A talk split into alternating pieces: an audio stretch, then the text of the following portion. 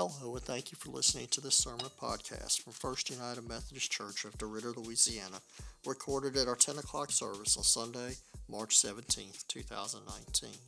Our text for the day is Luke, the 13th chapter, verses 31 through 35, which are as follows At that very hour, some Pharisees came and said to him, Get away from here, for Herod wants to kill you. He said to them, Go and tell that fox for me. Listen, I am casting out demons and performing cures today and tomorrow, and on the third day I finish my work. Yet today, tomorrow, and the next day I must be on my way, because it is impossible for a prophet to be killed outside of Jerusalem. Jerusalem, Jerusalem, the city that kills the prophets and stones those who are sent to it. How often have I desired to gather your children together as a hen gathers her brood under her wings, and you were not willing. See, your house is left to you, and I tell you, you will not see me until the time comes when you say, Blessed is the one who comes in the name of the Lord. When I was a boy growing up in South Lake Charles, my father had something that a lot of fathers of little boys have. He had several other sons besides me. And one of those sons lived right down the street, about 10 houses down. His name is Blake Buchert. And Blake, and my mother would say that Blake's going to take over a third world country someday. And I think he's working on it actually as we speak.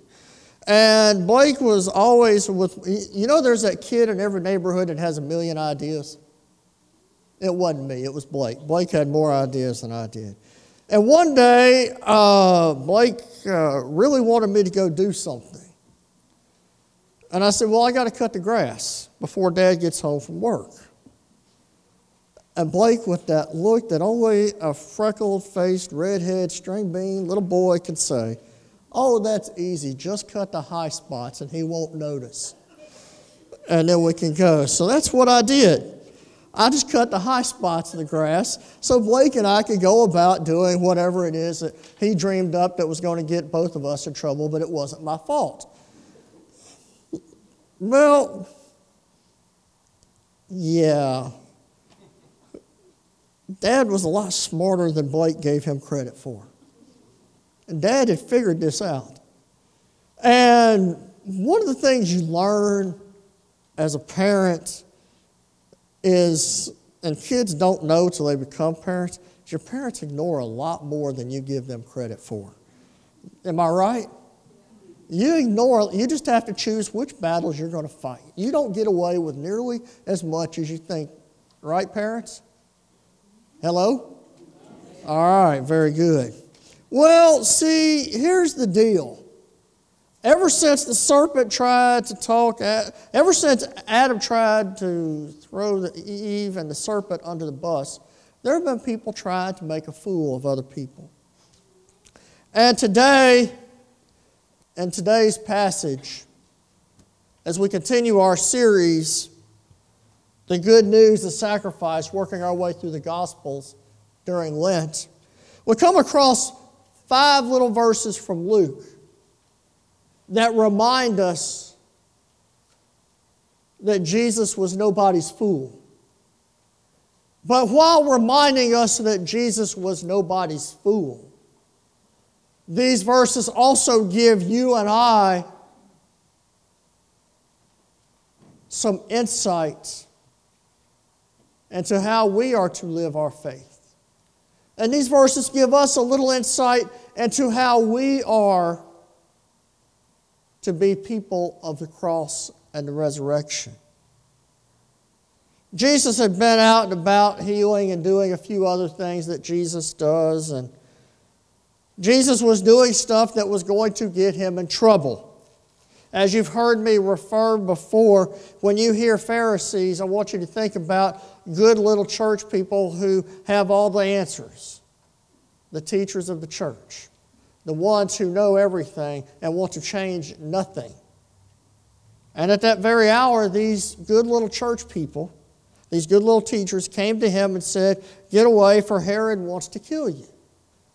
Well, of course, they're trying to help Jesus in this point and say, You're going to die. Herod's looking for you. There's a fatwa that's coming. There is a contract out on your life. Of course, as we know from the Christmas narrative, there's been a contract on Jesus since before he was born. All right? And Jesus, hearing this threat against his life, I can see it now. He probably smiled. And being St. Patrick's Day, I'm just going to na- imagine a good old Irish smile with that twinkle in his eye, where he knew someone thought they had the drop on him, but Jesus had the drop on them. He says, You go tell that wily animal, you tell that fox, you tell that conniver that I'm doing some other stuff, and that on the third day I finish my work. Yes, it is an allusion to Easter. Yet today, tomorrow, and the next day, I must be on my way. Jesus is sitting there facing a threat on his life, a mortal threat by the government. He was facing the death penalty and not at Camp Fed. But yet, look what Jesus says. He says, Here's what I'm doing. He said, Here's the work that I'm doing. Here's the life that I'm leading. Here's where all this is going. And he says, I've got other things I need to do. And he's saying, in Lamar's paraphrased version, I got other stuff to do. I'm not worried about Herod. And I'm not worried about the threats on my life. And we see in that that faithfulness facilitates focus. Faithfulness facilitates focus. Jesus was so sure of his mission, his work, his task before him that he was not about to let an existential temporal threat derail his work in God. And my question for you and I this morning is how much do we allow ourselves to get distracted from our mission as God's people? How much do we allow ourselves to get, destruct, to get distracted from spreading the good news? How often do we allow ourselves to get distracted from being God's faithful? who love the Lord our God with everything we have and our neighbors as ourselves. One of the things that I truly resent, that I truly resent about the way that politics are practiced in our country is that church people allow themselves to be used as pawns. They allow themselves to be used as pawns and get all fired up about what's happening with the temporal government when the fact of the matter is we have a much bigger job to do than to worry about that kind of stuff.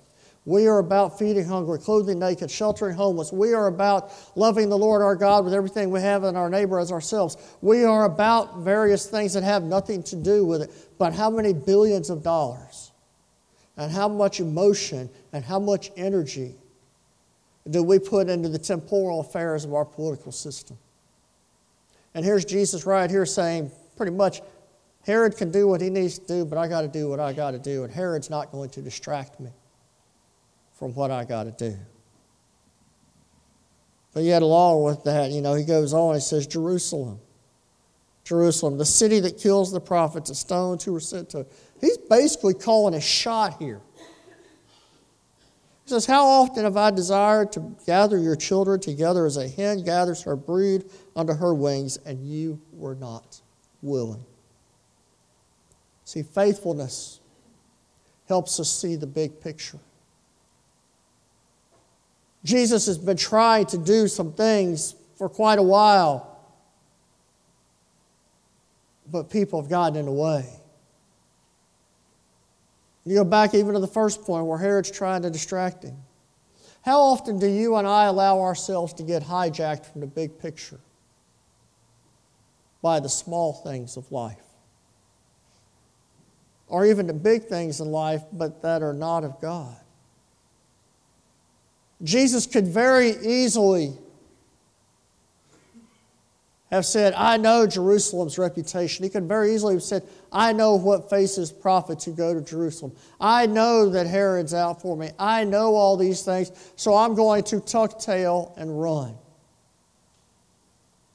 But Jesus' faithfulness to God's mission allowed him to not get distracted because he saw the big picture. How many times have churches divided themselves over stuff like the color of paint or the color of carpet? How many times have churches allowed themselves to be divided by what kind of shoes can be worn in a gymnasium? How many times have churches been divided by how a kitchen is arranged? How many times have churches been divided by what color well, this is a bad example right now, but how many times have churches allowed themselves to be distracted by what color a sign is? How many times have churches allowed themselves to be divided by all these other things that really don't matter? See, Jesus understood that faithfulness helps us see the big picture. How often dear friends, do we get distracted?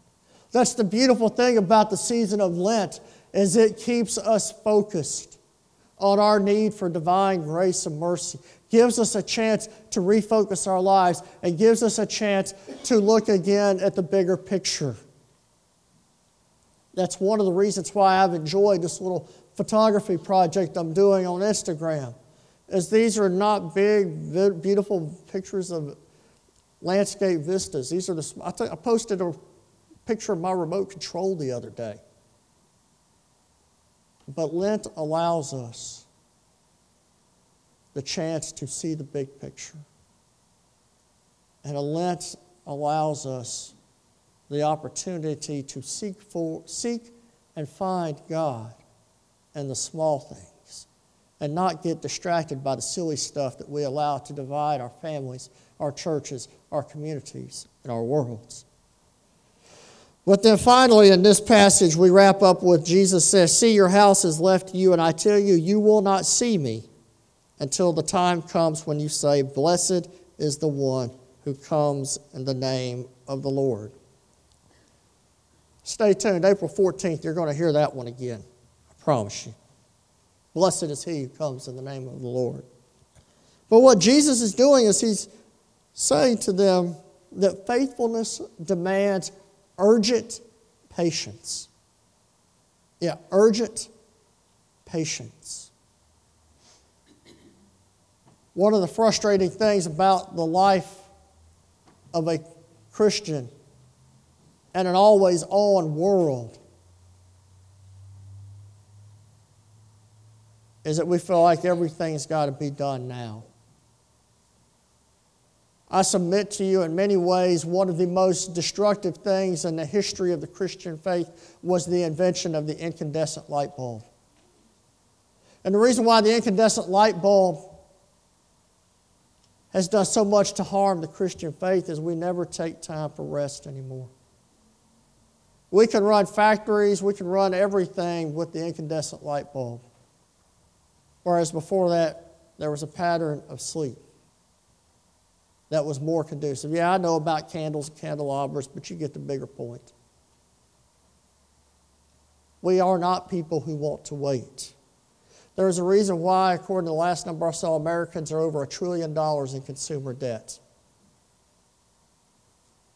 And we wonder why our government's over $21 trillion in debt when we can't manage our own households. And yet Jesus is saying, I'm coming, but you got to wait. We have to be people who have urgent patience.